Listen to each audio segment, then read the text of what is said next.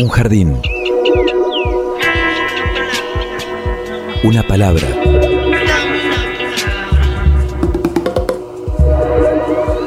Un sitio donde poder crecer en la tierra.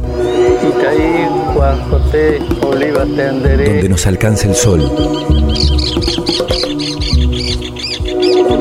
Y donde podamos reír. Una canción que hable de nosotros, de los sueños, de las raíces. Un pasadizo por donde caminar entre las flores. Una tarde. Mi realidad es una realidad donde lo fantástico y lo real se ejecuta cotidianamente. Miles de seres vivos con las formas de hoy caminando y flotando en este sitio tan diverso que le dedicamos la existencia para descubrirlo.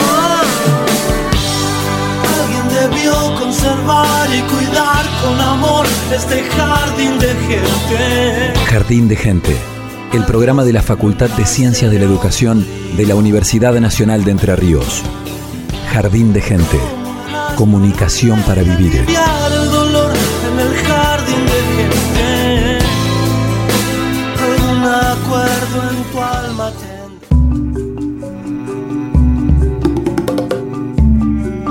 Bienvenidos a Jardín de Gente, el programa de la Facultad de Ciencias de la Educación de la Universidad Nacional de Entre Ríos. Estamos por Radio UNER Paraná 100.3 junto a Pablo Russo. Lo saluda Evangelina Ramallo. Pablo, ¿cómo estás? ¿Qué tal, Evangelina? ¿Cómo estás? Bien. ¿Qué desafío sería poder establecer eh, el rol de ella dentro de todo este jardín de gente, no? Sí, y, y qué... ¿Cómo ubicarla? ¿Qué, qué- qué- sería una flor o no Sería- sería una flor? ¿Sería un árbol? ¿Sería una planta? Se Bueno, lo podríamos preguntar a ella lo porque vamos a hacemos. lo en algún momento del programa va a tener que responder qué le gustaría ser dentro de este jardín de gente porque hoy vamos a dedicar este programa a hablar sobre también los proyectos, la visión de facultad que tiene la flamante decana. Así es, el nuevo equipo de gestión que asumió hace algunas semanas atrás. eh, y por eso mismo hoy nos visita la decana Aixa Boykens. Bienvenida. ¿Cómo les va? Muchas Muy gracias. bien. Gracias por, por esas, esos saludos y bienvenidas. Licenciada en comunicación social, doctora en educación, eh, fue coordinadora de la carrera y ha llegado este momento que imagino lo esperabas, ¿no? Lo deseabas, Eh, era era tu, tu objetivo profesional o está dentro de tus objetivos profesionales ser la decana de la facultad. Vamos a decirlo así, eh, estoy contenta de poder estar con un equipo de gente eh, y poder ser decana en este momento. Eh, y creo que es una construcción con la cual eh, nos organizamos y estamos trabajando y bueno y eso eh, creo que está que estoy contenta no no podría decir si era mi objetivo si hace rato que veníamos trabajando no no lo no, ubicaría en eso. identificas, no identificas no, no, en qué no momento era que uno decía yo quiero ser tal cosa no. surgió en el equipo de, de- en el equipo de trabajo surgió esto de surgió de un De trabajo llegar. donde hubo muchos nombres y, y muchos debates eh, respecto a que sí, eh, en eso sí estábamos pensando eh, un proyecto de facultad, poder trabajar en, función de eso, de, fortalecer, de trabajar para este espacio público de enseñanza de nivel superior. Eh, y en eso sí, ahí me encuentro, digamos, ¿no? Ahora yo no me ubicaría diciendo como uno cuando es chico que te dicen que quieres ser de Decana grande. de la no, no, la verdad que nunca hubiera dicho No, eso. pero con, tanto, con tantos años al interior de la, de la facultad, trabajando por la facultad, imagino que llega a una instancia en la que, eh, bueno, querer modificar algunas cuestiones, querer, tra- querer trabajar otras, eh, lleva a ocupar un lugar protagónico, ¿no? Sí, llega, digamos, o sea, por eso me parece que ahí se trata de pensarlo también en clave de, de una generación de personas que nos hemos formado en la facultad, que hemos sido generaciones de egresadas y egresados de esa facultad y hemos continuado dando clases y encargos de gestión y eso sí nos permite decir, bueno, eh, queremos este espacio, somos parte de este espacio y nos interesa ahora, eh, ya somos grandes, podríamos decir, y bueno, nos interesa poder pensar una política educativa este, para esta Facultad de Ciencias de la Educación y en eso estamos. Hubo en el acto de asunción en el auditorio Rodolfo Walsh, eh, a pocos días de cumplirse los 45 años de, la desaparición de, este periodista militante, de quien lleva el nombre el auditorio de nuestra facultad, eh, hubo momentos ahí muy emotivos y uno de ellos fue ese recordatorio de tu madre, que también fue decana de, nuestra facultad y que fue eh, expulsada hace 48 años. Sí, sí, sí, sí. Em, sí, fue un momento emotivo porque, bueno, indudablemente eh, Susana Freud de Boykens fue decana durante este, el gobierno de Cámpora en 1973-74. Eh, y bueno, y en ese momento también, junto con un equipo de gente, ellos se pusieron como un objetivo claro el que la universidad fuera una universidad para la comunidad, para la población, porque había que pensar que veníamos de dictaduras anteriores y la facultad tenía una tradición algo cerrada, elitista. Entonces ahí hubo un trabajo que no fue aislado, sino que fue en conjunto con otras facultades. En ese momento todavía dependíamos de la Universidad Nacional del Litoral.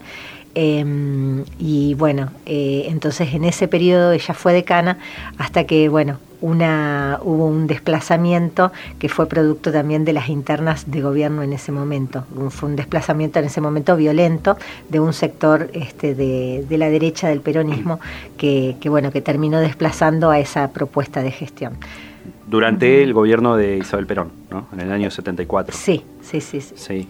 Y, esto del trabajo, ¿no? Del, del equipo en delinear proyectos, ¿Hay alguna, más allá de que sea su hija, hay alguna continuidad eh, o alguna relación con, aquellas propuestas de... ¿Algún legado?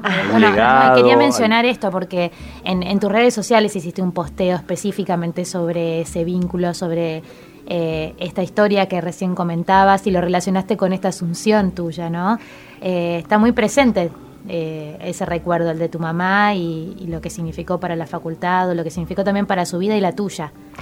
Eh, claro, porque eh, tendríamos que acotar que ella, que era profesora de ciencias de la educación, falleció también muy joven, a los 38 años, cuando estaba recién eh, cuando se vivía la primavera democrática eh, por un accidente que tuvo eh, con, la electricidad. ¿no? Y, bueno, y yo en ese momento tenía 13 años y también vivía con mucha alegría lo que significaba la recuperación de la democracia. ¿no? entonces, en, en, lo que fue este acto de asunción mío y lo que vos me preguntás sobre los legados, bueno, por un lado sí, que yo desde chiquita sentía un cariño hacia esta facultad y veía muchos docentes que eh, participaban en mi casa, digamos, este, de reuniones, de encuentros. Entonces, eso por un lado. Eh, pero por el otro lado, yo creo que marcaba ahí eh, que también son contextos y épocas distintas, ¿no? Entonces, por un lado, bueno, me parece muy bueno toda esa gente, todo ese trabajo de esa época, y yo diría que el legado que yo siento y que sentimos a nivel colectivo es seguir trabajando por una universidad, una facultad abierta, en vinculación con la comunidad y con los debates y tensiones propios de este momento que son otros, ¿no? Entonces, eh, la mímesis no es buena, digamos, somos personas y tiempos distintos. Eh, y con todo el amor y todo el recuerdo eh, que, yo le tengo, creo que, bueno, que el legado es un legado de cariño, de reconocimiento a ese grupo colectivo, porque era una persona que en todo caso estaba ahí, pero que había todo un grupo que trabajó en pos de, de ese proyecto de facultad y de universidad. Entonces hoy sigue vigente esa esa escucha, esa preocupación por cómo hacemos una facultad abierta, una universidad abierta, eh, qué políticas tenemos que llevar adelante. Eh, pero bueno, sí, con una pisada propia, con una pisada que es nuestra. Entonces, eh, por ahí yo también me gusta marcar eso. Y hablando de, de, equipos y trabajo colectivo, vamos a sumar a esta conversación a Ignacio González Lowy, a Nacho, que es el secretario general de esta, de esta nueva gestión. Buenas tardes, ¿cómo va? Nacho, que bueno, eh, están en, trabajo conjunto con, con AISA hace cuántos años? Pasó un tiempo, ¿eh? Sí, realmente toda una vida en la Facu trabajando juntos y, bueno, eh, sin duda eso nos permitió conocernos como compañeros de trabajo y, saber que, que aún en las cosas en las que podamos en algún momento tener miradas eh, distintas, podemos charlar, podemos pensar en, en, en aquello que, sí tenemos en común que es lo más importante y que es la, la, mirada eh, por la defensa de la universidad pública, por, por la, educación pública, y entonces sabemos no solo que trabajamos bien, sino que, que, que, podemos discutir bien cuando, cuando tenemos algo en lo que tenemos que llegar a un acuerdo. Mm. Ignacio, eh, ¿cómo, ¿cómo le explicarías a, a quienes nos están escuchando cuál es tu, tu función como secretario general en un equipo de gestión? Bien, eh, la función del secretario general, eh, así definida como está en, los reglamentos, es algo que parece muy sencillo, que tiene que ver con la coordinación entre las, con las diferentes secretarías, obviamente haciendo un nexo constante entre diferentes problemáticas que surjan y, el decanato o las diferentes instancias de, toma de decisiones dentro de la FACU, eh, pero justamente lo que, lo que vamos haciendo, como bien habían dicho al principio, es tratar de, en el marco de un equipo de gestión, ir siempre poniendo sobre la mesa cuáles son los objetivos que nos trazamos eh, como, como meta cuando, cuando pensamos, cuando AIXA nos convocó y empezamos a pensar juntos y juntas en, en una propuesta para, para la facultad, tratar de que la cotidianeidad, la rutina, los, los problemas que surgen en el día a día, que son muchísimos, por supuesto, en una institución del tamaño de la nuestra y con la diversidad de, de, colectivos que la integran, eh, tratar de que no nos corran de, de, aquello que tenemos que tener siempre presente, que son los grandes objetivos que nos trazamos, que tienen que ver con la, con la mm, propuesta académica, la propuesta de, de relación con la comunidad, el cómo pensamos llevar a, a, terreno aquello que decimos que, que, tiene que ver con que la facultad eh, busque garantizar el derecho a la educación universitaria en este caso para todos y todas, es decir, bueno, ¿cómo se traduce eso en hechos concretos? Como, como secretario general trato de, de estar siempre haciendo un nexo entre las diferentes secretarías y, y, y, estar buscándole la vuelta a que eso no se nos corra de vista constantemente. Eh, que por supuesto eh, con, con, el equipo de decana y vicedecano eh, me, me, sumo a ellos para esto, ¿no? El hecho de estar tan cercanos también a los estudiantes durante tantos años, de haber sido estudiantes, eh, ¿crees que les da un, plus al momento de tomar decisiones, de proyectar? Sí, mira, porque justamente una de las cosas que, que nos propusimos, nosotros, como, como lo dijo Aixa el día de, el, mismo día del acto de la Asunción, nosotros sabemos que no empezamos de cero, que la facultad tiene un recorrido, una historia interesantísima, y, pero, pero sí sabemos también, por el hecho de haber sido estudiantes, egresados, egresadas y, docentes hoy eh, de, la, de la facultad, sabemos que, bueno, que surgen problemáticas y necesidades constantes de, que, que, nos obligan a siempre estar con la oreja con la oreja atenta, con la escucha atenta de cuáles son las dificultades eh, a, las que a las que estamos haciendo referencia porque justamente no siempre los mecanismos institucionales, los mecanismos eh, formales son suficientes para que esas demandas lleguen a, a los lugares de gestión.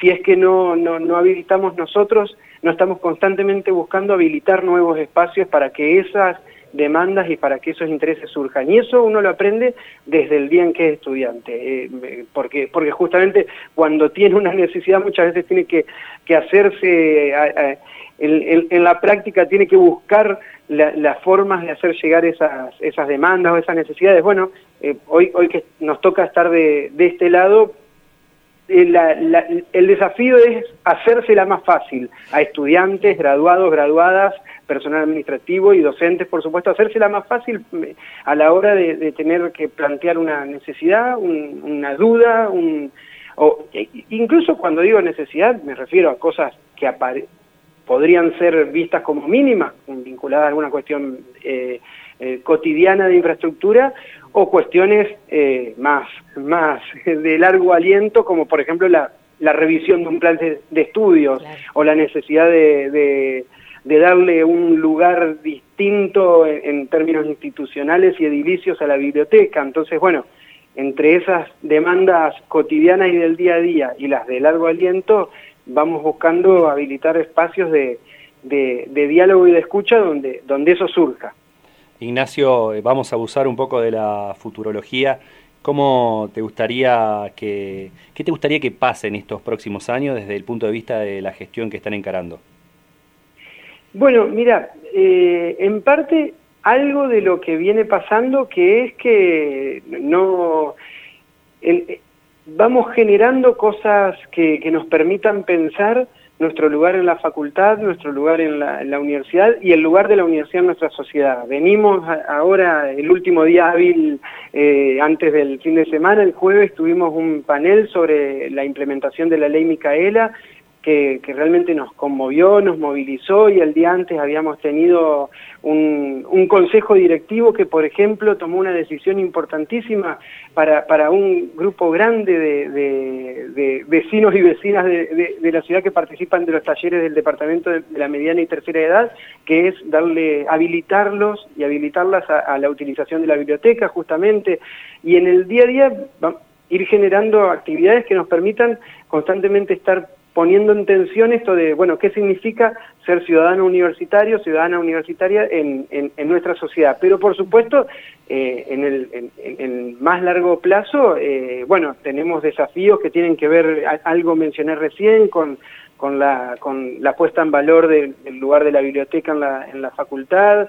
Eh, seguramente tengamos que eh, habilitar espacios que, permitan plantear demandas respecto a revisión de planes de estudio, porque hay planes de estudio de carreras de nuestra facultad que ya por, por la vorágine con la que se suceden los cambios en las realidades que estudian las carreras de nuestra facultad, ya tienen una edad suficiente como para, para ser revisados eh, y por supuesto ir generando también nuevos, nuevas ofertas académicas, nuevas, nuevas propuestas para, para la sociedad. Ya, ya estamos hablando eh, de, cuestiones vinculadas a la, a la educación y las nuevas tecnologías, que, que bueno, que no, quiero avanzar mucho porque en realidad no, no están definidas, pero, pero que realmente nos, nos permiten estar constantemente repensando también el lugar que ocupa nuestra facultad en la Universidad Nacional de Entre Ríos, que para nosotros es un motivo de orgullo el, decir que nuestra facultad ocupa un lugar eh, importante eh, en términos institucionales, académicos y políticos en la Universidad Nacional de Entre Ríos y eso es algo que queremos eh, defender, consolidar y profundizar, ¿no? Ignacio González Lowy, secretario general en esta gestión, muchísimas gracias por el contacto. Muchas gracias a usted. se lo querés saludar, encargarle algo, alguna tarea que tenga. No, no, no lo voy a hacer por acá, pero bueno. gracias por, por haber estado así, como él dijo al principio. Eh, efectivamente, nosotros venimos de un trabajo dentro de un espacio de taller de producción periodística y, está bueno saber que eh, dentro de esa función, que también llevamos adelante con Oscar Bossetti y también con Pablo Morelli, entonces eso está bueno porque quiere decir que, que hay ahí un conocimiento donde seguramente tenemos diferencias, pero sabemos que, podemos, ir juntas. ¿Y está Nacho ahí todavía? Ah, bueno, bueno, Nacho, te, despedimos y te, bueno, ahí te dedico también esas palabras. Gracias, Nacho.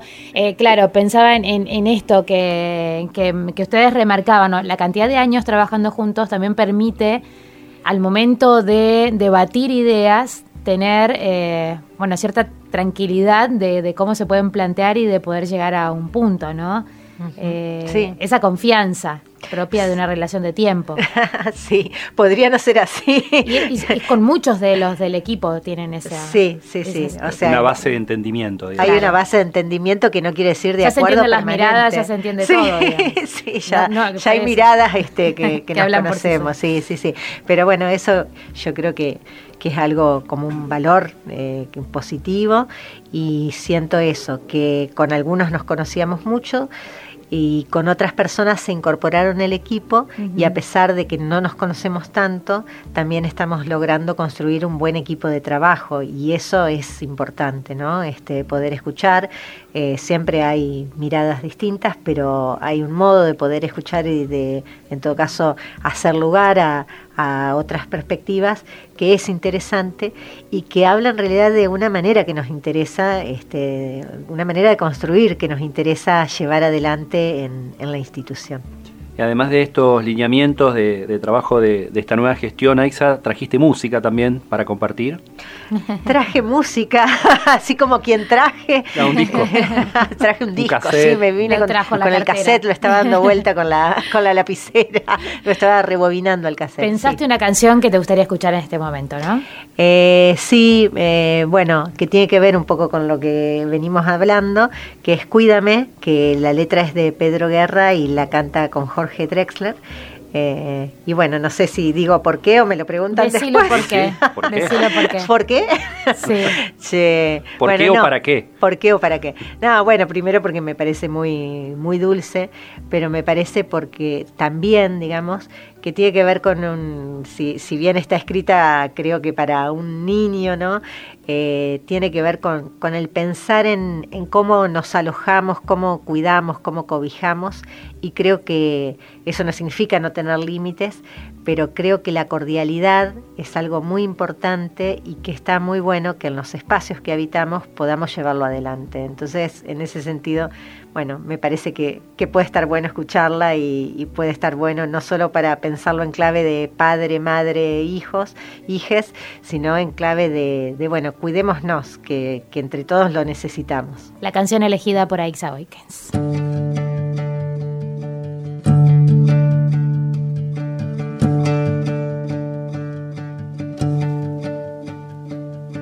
Cuida de mis labios, cuida de mi risa, llévame en tus brazos, llévame sin prisa. No maltrates nunca mi fragilidad, pisaré la tierra que tú pisas, pisaré la tierra que tú pisas. Cuida de mis manos, cuida de mis dedos, dame la caricia que descansa en ellos. No maltrates nunca mi fragilidad.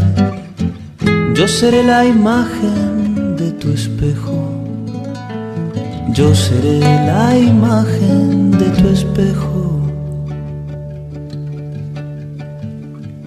Cuida de mis sueños, cuida de mi vida, cuida a quien te quiere, cuida a quien te cuida.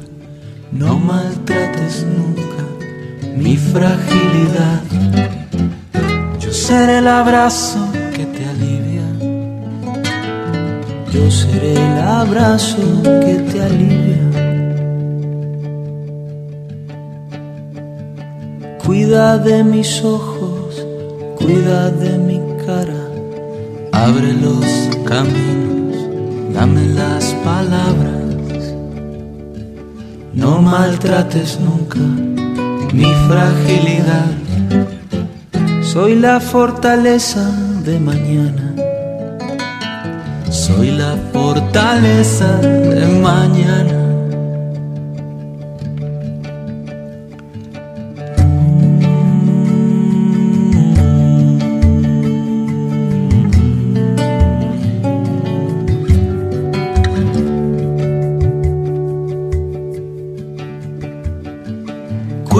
De mis sueños, cuida de mi vida, cuida quien te quiere, cuida quien te cuida.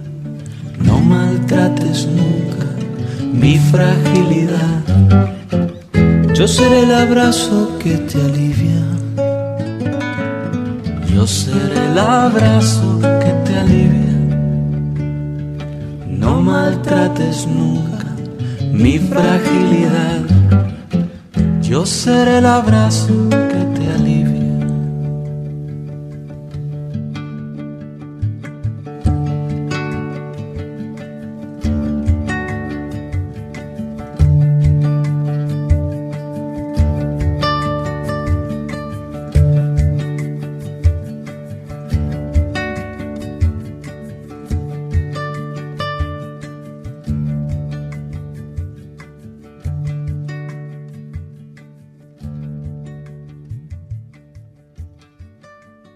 Jardín de Gente.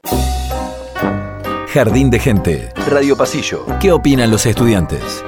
¿Qué le sumarías a la Facu? Me parece interesante sumarle un merendero y, o un kiosco para poder acceder más fácilmente a alimentos y otros elementos esenciales. Un lugar donde poder dejar el vasito para el café, la tacita para el té, para los estudiantes que no somos de acá de Paraná y tenemos que hacer más de 45 kilómetros a diario. A mí me gustaría que se suba en el comedor de la Facu comida apta para celíacos. Le sumaría una sala de estudio o una biblioteca más grande.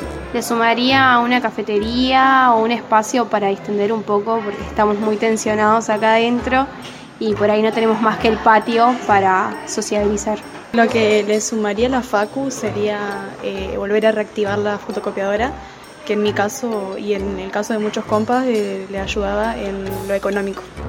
Con dos amigas estuvimos charlando de esto hace bastante tiempo ya y ellas en este momento no están presentes, pero las propuestas son, primero que nada, eh, aportar entre todos los alumnos de la FACU un stand de café o té comunitario, si podés traer o si podés llevar una caja para quien no pueda tener un desayuno. También lo que hemos pensado en cuanto a transporte, que ahora se ha sumado mucho el uso de bici en la ciudad, es que haya un área donde podamos lingar las bicis o que tenga un icono que diga que ese área es para eso porque no existe actualmente en la FACU, como también espacios de uso común como el hall, pero otro espacio más porque quedamos chicos a veces para poder leer, organizar trabajos prácticos, actividades o solamente intercambiar charlas entre mates y lecturas. En la Facu estaría bueno que, vuelva el merendero. Eh, también considero que mm, estaría buenísimo que haya una red de internet que pueda abastecer a toda la Facu. Y con compañeros consideramos también que mm, esté la posibilidad de una sala de lectura un poco más amplia una organización deportiva. Yo creo que un kiosco le haría falta para que los estudiantes no tengan que salir afuera de la facultad a comprar, sino poder bajar y comprarse algo y poder compartir en el patio, donde sea, un momento ahí, pero tener algo cercano. Yo le sumaría alguna sala de estudio porque la mesa que está en la sala de computación me parece como que no es un, un aula muy silenciosa porque está al lado de la entrada, no es muy un lugar muy de concentración. Bueno, yo estoy bastante satisfecho. Lo único que le agregaría yo serían las canillas en el piso 2, en el baño de varones, porque me parece muy contradictorio. Tenemos secamanos, tenemos jabón de baño ahí, pero no tenemos canillas, no hay grifo, no sale agua. Yo le sumaría una fotocopiadora. Recuerdo que hace unos años había acá en la facultad, después el tema, por el tema de la pandemia, hubo una ausencia del, centro estudiante que se encargaba de, de la fotocopiadora. Y bueno, yo le sumaría eso por los horarios que tiene la facultad, hay que irse lejos a sacar las fotocopias, sale más caro. En cambio acá sería mucho más fácil porque salimos, imprimimos y ya tenemos los materiales. Bueno, yo este es mi primer año que estoy cursando presencial en la facultad y he escuchado que años anteriores han tenido como una especie de kiosco o de, o buffet y hoy en día no está. Y creo que sería una buena idea, eh, ya que tenemos para tomar mate, tenemos el lugar de, de, esta mesa para estudiar, estaría bueno tener una especie de kiosco o de buffet para comprar nuestras cosas, para compartir con el mate y demás. Jardín de Gente, Radio Pasillo, la opinión de los estudiantes.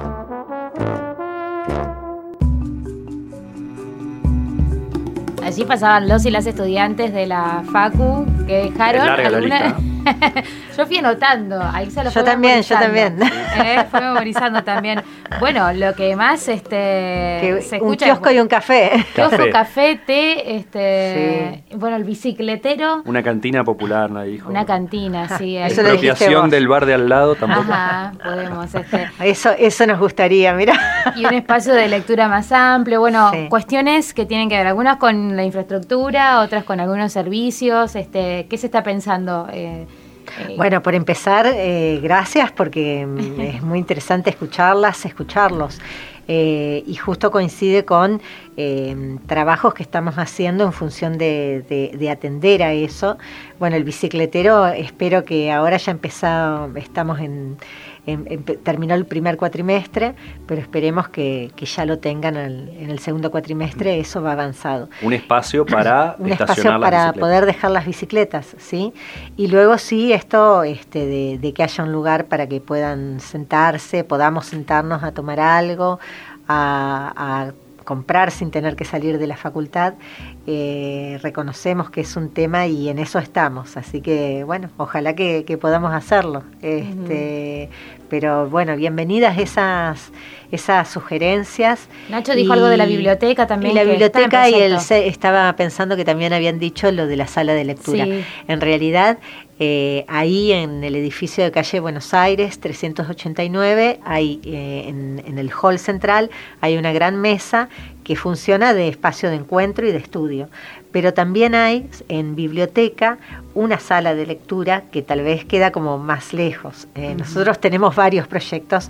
Un proyecto eh, mediano, a mediano plazo es que podamos este, ampliar la biblioteca y la sala de lectura. Mm. Eh, bueno, como proyectos tenemos muchos. Después eso tiene que ir con el presupuesto y con todo y esto recién empieza. Pero sí, sí. Por eso estaba bueno escuchar cuáles eran las inquietudes porque está recién comenzando, ¿no? Esta gestión y seguramente estarán tomando notas. Las necesidades en invierno son unas y en, primavera son otras. Si hacemos esta encuesta. La plaza de enfrente se vuelve un jardín de la facultad. sí, es el jardín de la facultad y también desde el año pasado contamos con, con ese patio del centenario, que es un, lugar muy bello y que también es un lugar de encuentro y que logra unir los dos edificios. Ahora nos faltaría poder unir el, el lugar donde el edificio donde está la biblioteca. Pensaba que teníamos nosotros. claro, teníamos el café en la esquina cuando estaba el viejo café que salía un peso Claro. Y tomábamos ese cafecito. Ahora, claro, les está faltando el cafecito. Pero mientras tanto algo vamos a resolver como merendero, mientras tanto vemos a ver si podemos instalar el bar ahí. El funcionamiento del comedor universitario, eso ya depende de la, de la universidad, ¿no? Porque había una cuestión también con comida para celíacos. Con las comidas ¿Se puede intervenir en sí, ese Sí, sí, claro que se puede y se puede proponer. Sí, sí, sí. Ahí funcionamos en, en el caso del comedor universitario de Paraná.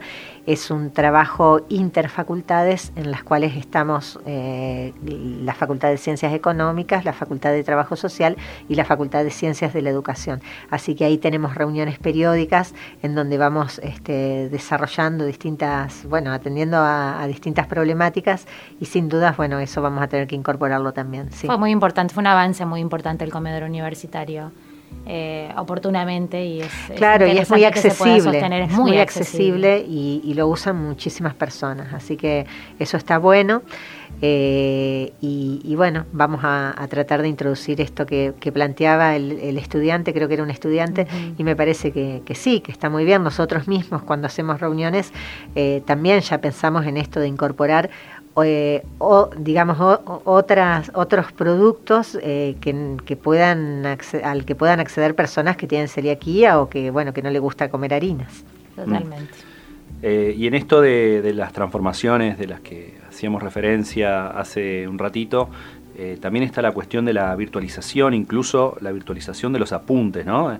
la existencia de las aulas virtuales eh, y, los materiales bibliográficos colgados en esos, espacios, también va, quedando hasta obsoleta el, tema de la fotocopiadora y, el andar con, los apuntes como antes. En poco tiempo cambió muchísimo la modalidad de trabajo porque mm, eh, en la pandemia y con el espacio eh, de educación virtual que tenemos, se subieron muchísimos materiales.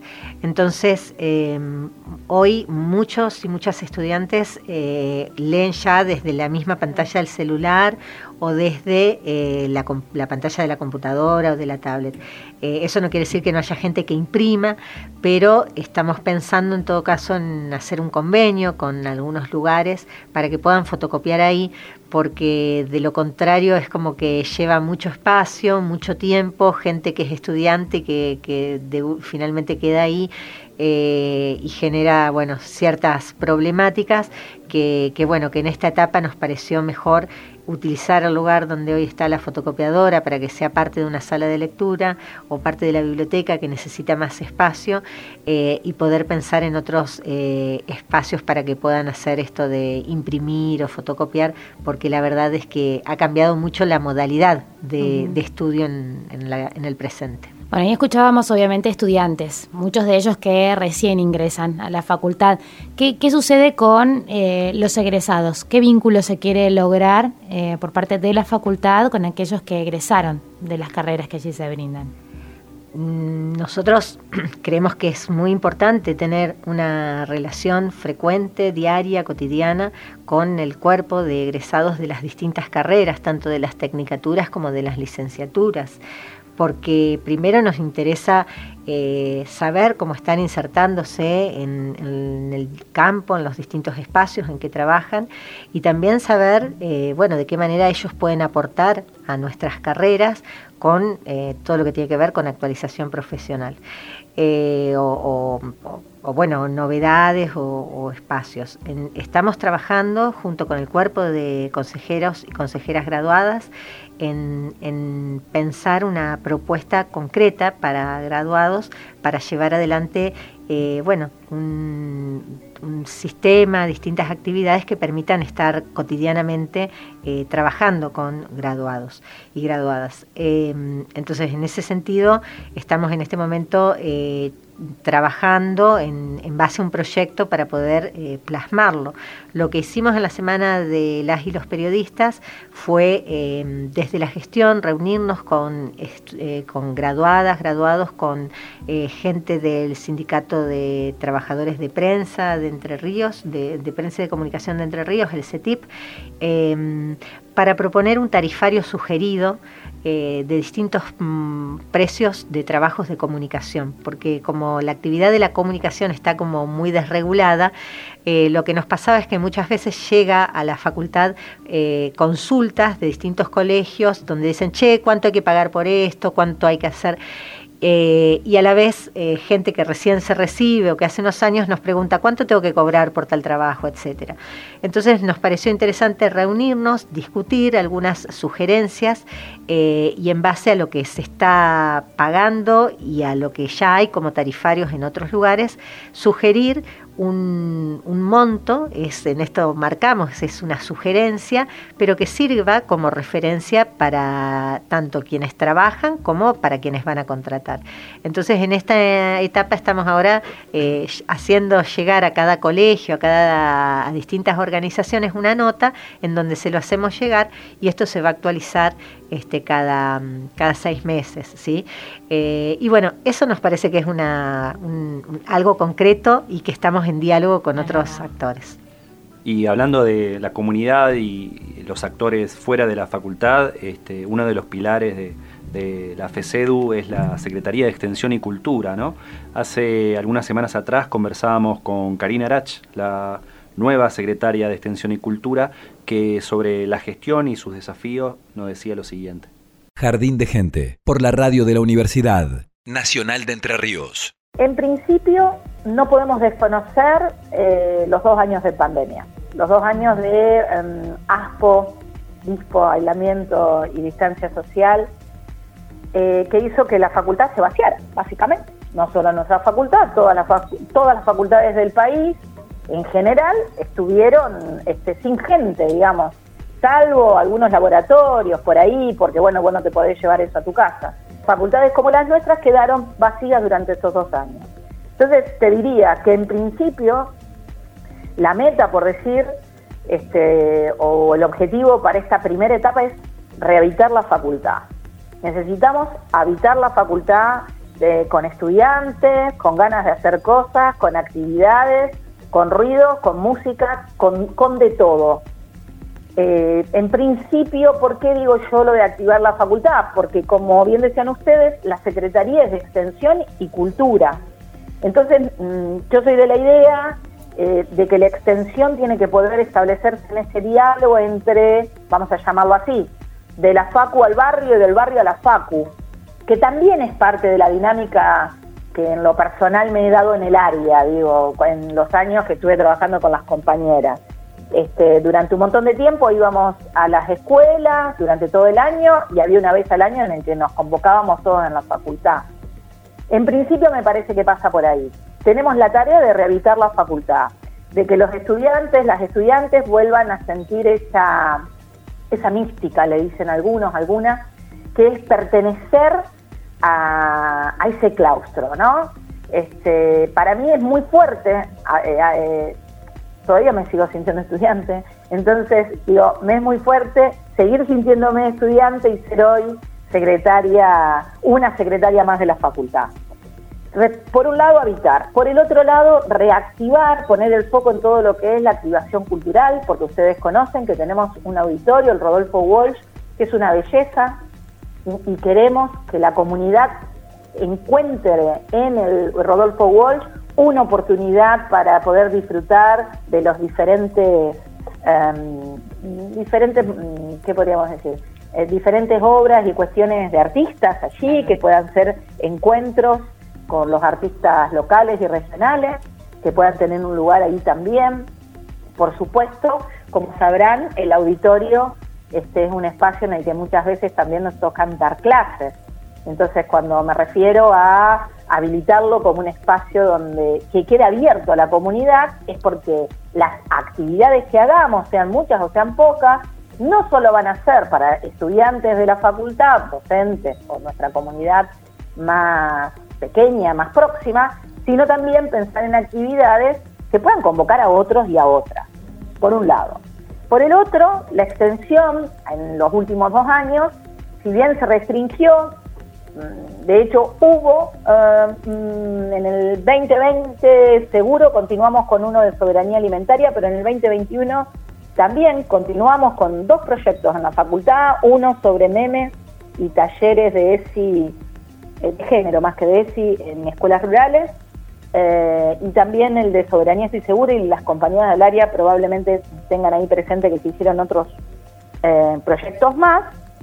Bueno, en definitiva tenemos que poder retomar la vasta trayectoria que tiene la Facultad de Ciencia de la Educación en extensión.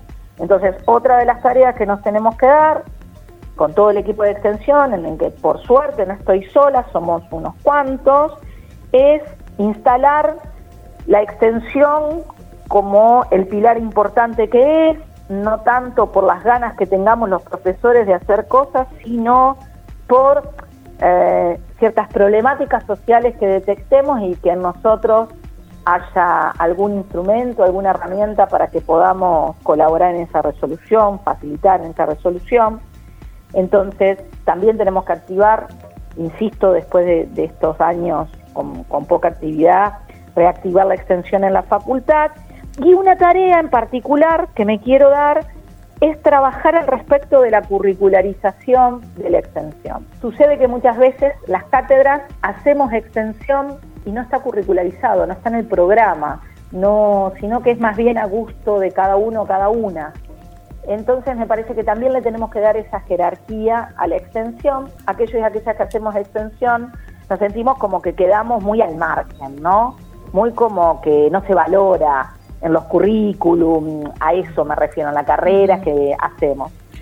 Por eso es importante jerarquizarla y para mí uno de los lugares que le podemos dar lucha es en la curricularización de la extensión en las distintas cátedras. Jardín de Gente, por la radio de la Universidad Nacional de Entre Ríos. Bueno, y en este programa hemos repasado los objetivos, las proyecciones, hemos escuchado a los estudiantes también sobre sus inquietudes ante el inicio de una nueva gestión y ella respondió todo, ¿no? Aixa Boykens. Casi todo. ¿Casi, todo? Ah, falta una. Sí, sí. Falta una, falta una. Este, tenemos algunas preguntas que son de otra índole. bueno. ¿No les respondió la vez anterior? Yo ya no me acordaba. No me acuerdo, así que cuéntame que no me acuerdo. Te acordarías, te acordarías. Bueno, eh, ahí va la primera. Ahí va. Eh, en invierno, ¿te bañas todos los días? sí. ¿Sí? Sí. No, porque hay gente que no. Eh, ¿Qué hay después de la muerte? No lo sé, desconozco. capaz que otra energía que nos sigue, que sigue estando en otros lados, o lo que la quienes se quedan acá siguen acordándose de esas personas. ¿Tenés algún TOC? ¿O fobia?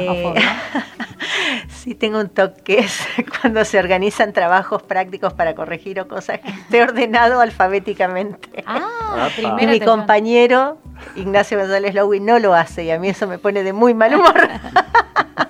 Entonces yo le digo, pero ordenalas alfabéticamente. ¿Qué te cuesta? Claro. El punto del bife, ¿cuál tiene que ser? Eh, perdón, ¿eh? El punto del bife. Crudo, Ah, este, eh, bien cocido, así chancleta. No, chancleta no, eh, a punto sería, a punto, A punto, ah, no, término medio. Mirá si te decía que era vegetariana, no me preguntaste. Eh, lo, respondieron a eso, Ah, no ninguno porque es vegetariano. sí. bien, bien, Claro. Y, Es una, una posibilidad. Ah. ¿y qué planta eh, serías Ah. en este jardín de gente? ¿Qué planta ser te gustaría árbol. ser? Ya tenemos enredadera. Ya tenemos enredadera. Sí, si no competiría con la enredadera. Eh, yo sería un mandarinero, porque me encanta en esta época comer mandarinas y me encanta las, el color de las mandarinas. Mandarinas al sol. Bien. Eh, Qué hermoso. Hermo- Hermosas un- sensaciones nos trajo el, el- el mandarinero, por supuesto. Nos vamos a ir con música. Eh, esta vez no lo eligió Aixa, le dejó la tarea a Perro Morelli. Sí, y eligió el perro. Morelli a Luis Alberto Spinetta con Farol de Amor. Nos reencontramos nosotros la semana que viene, ¿eh? como siempre, a la misma hora por la 100.3. Gracias, Pablo. Gracias Evangelina, gracias Luciana Salazar por la puesta al aire y los controles, Agustina Bergomás en la producción, el perro Morelli, Pablo Morelli en la coordinación general eh, y Florencia Espíndola en la, en la asistencia de la producción. Y gracias a la decana por haber estado hoy con nosotros. Y éxitos. Bueno, muchísimas gracias, hermosa la invitación, la pasé muy bien. Gracias. Nos reencontramos. Hasta la próxima. Hagas que me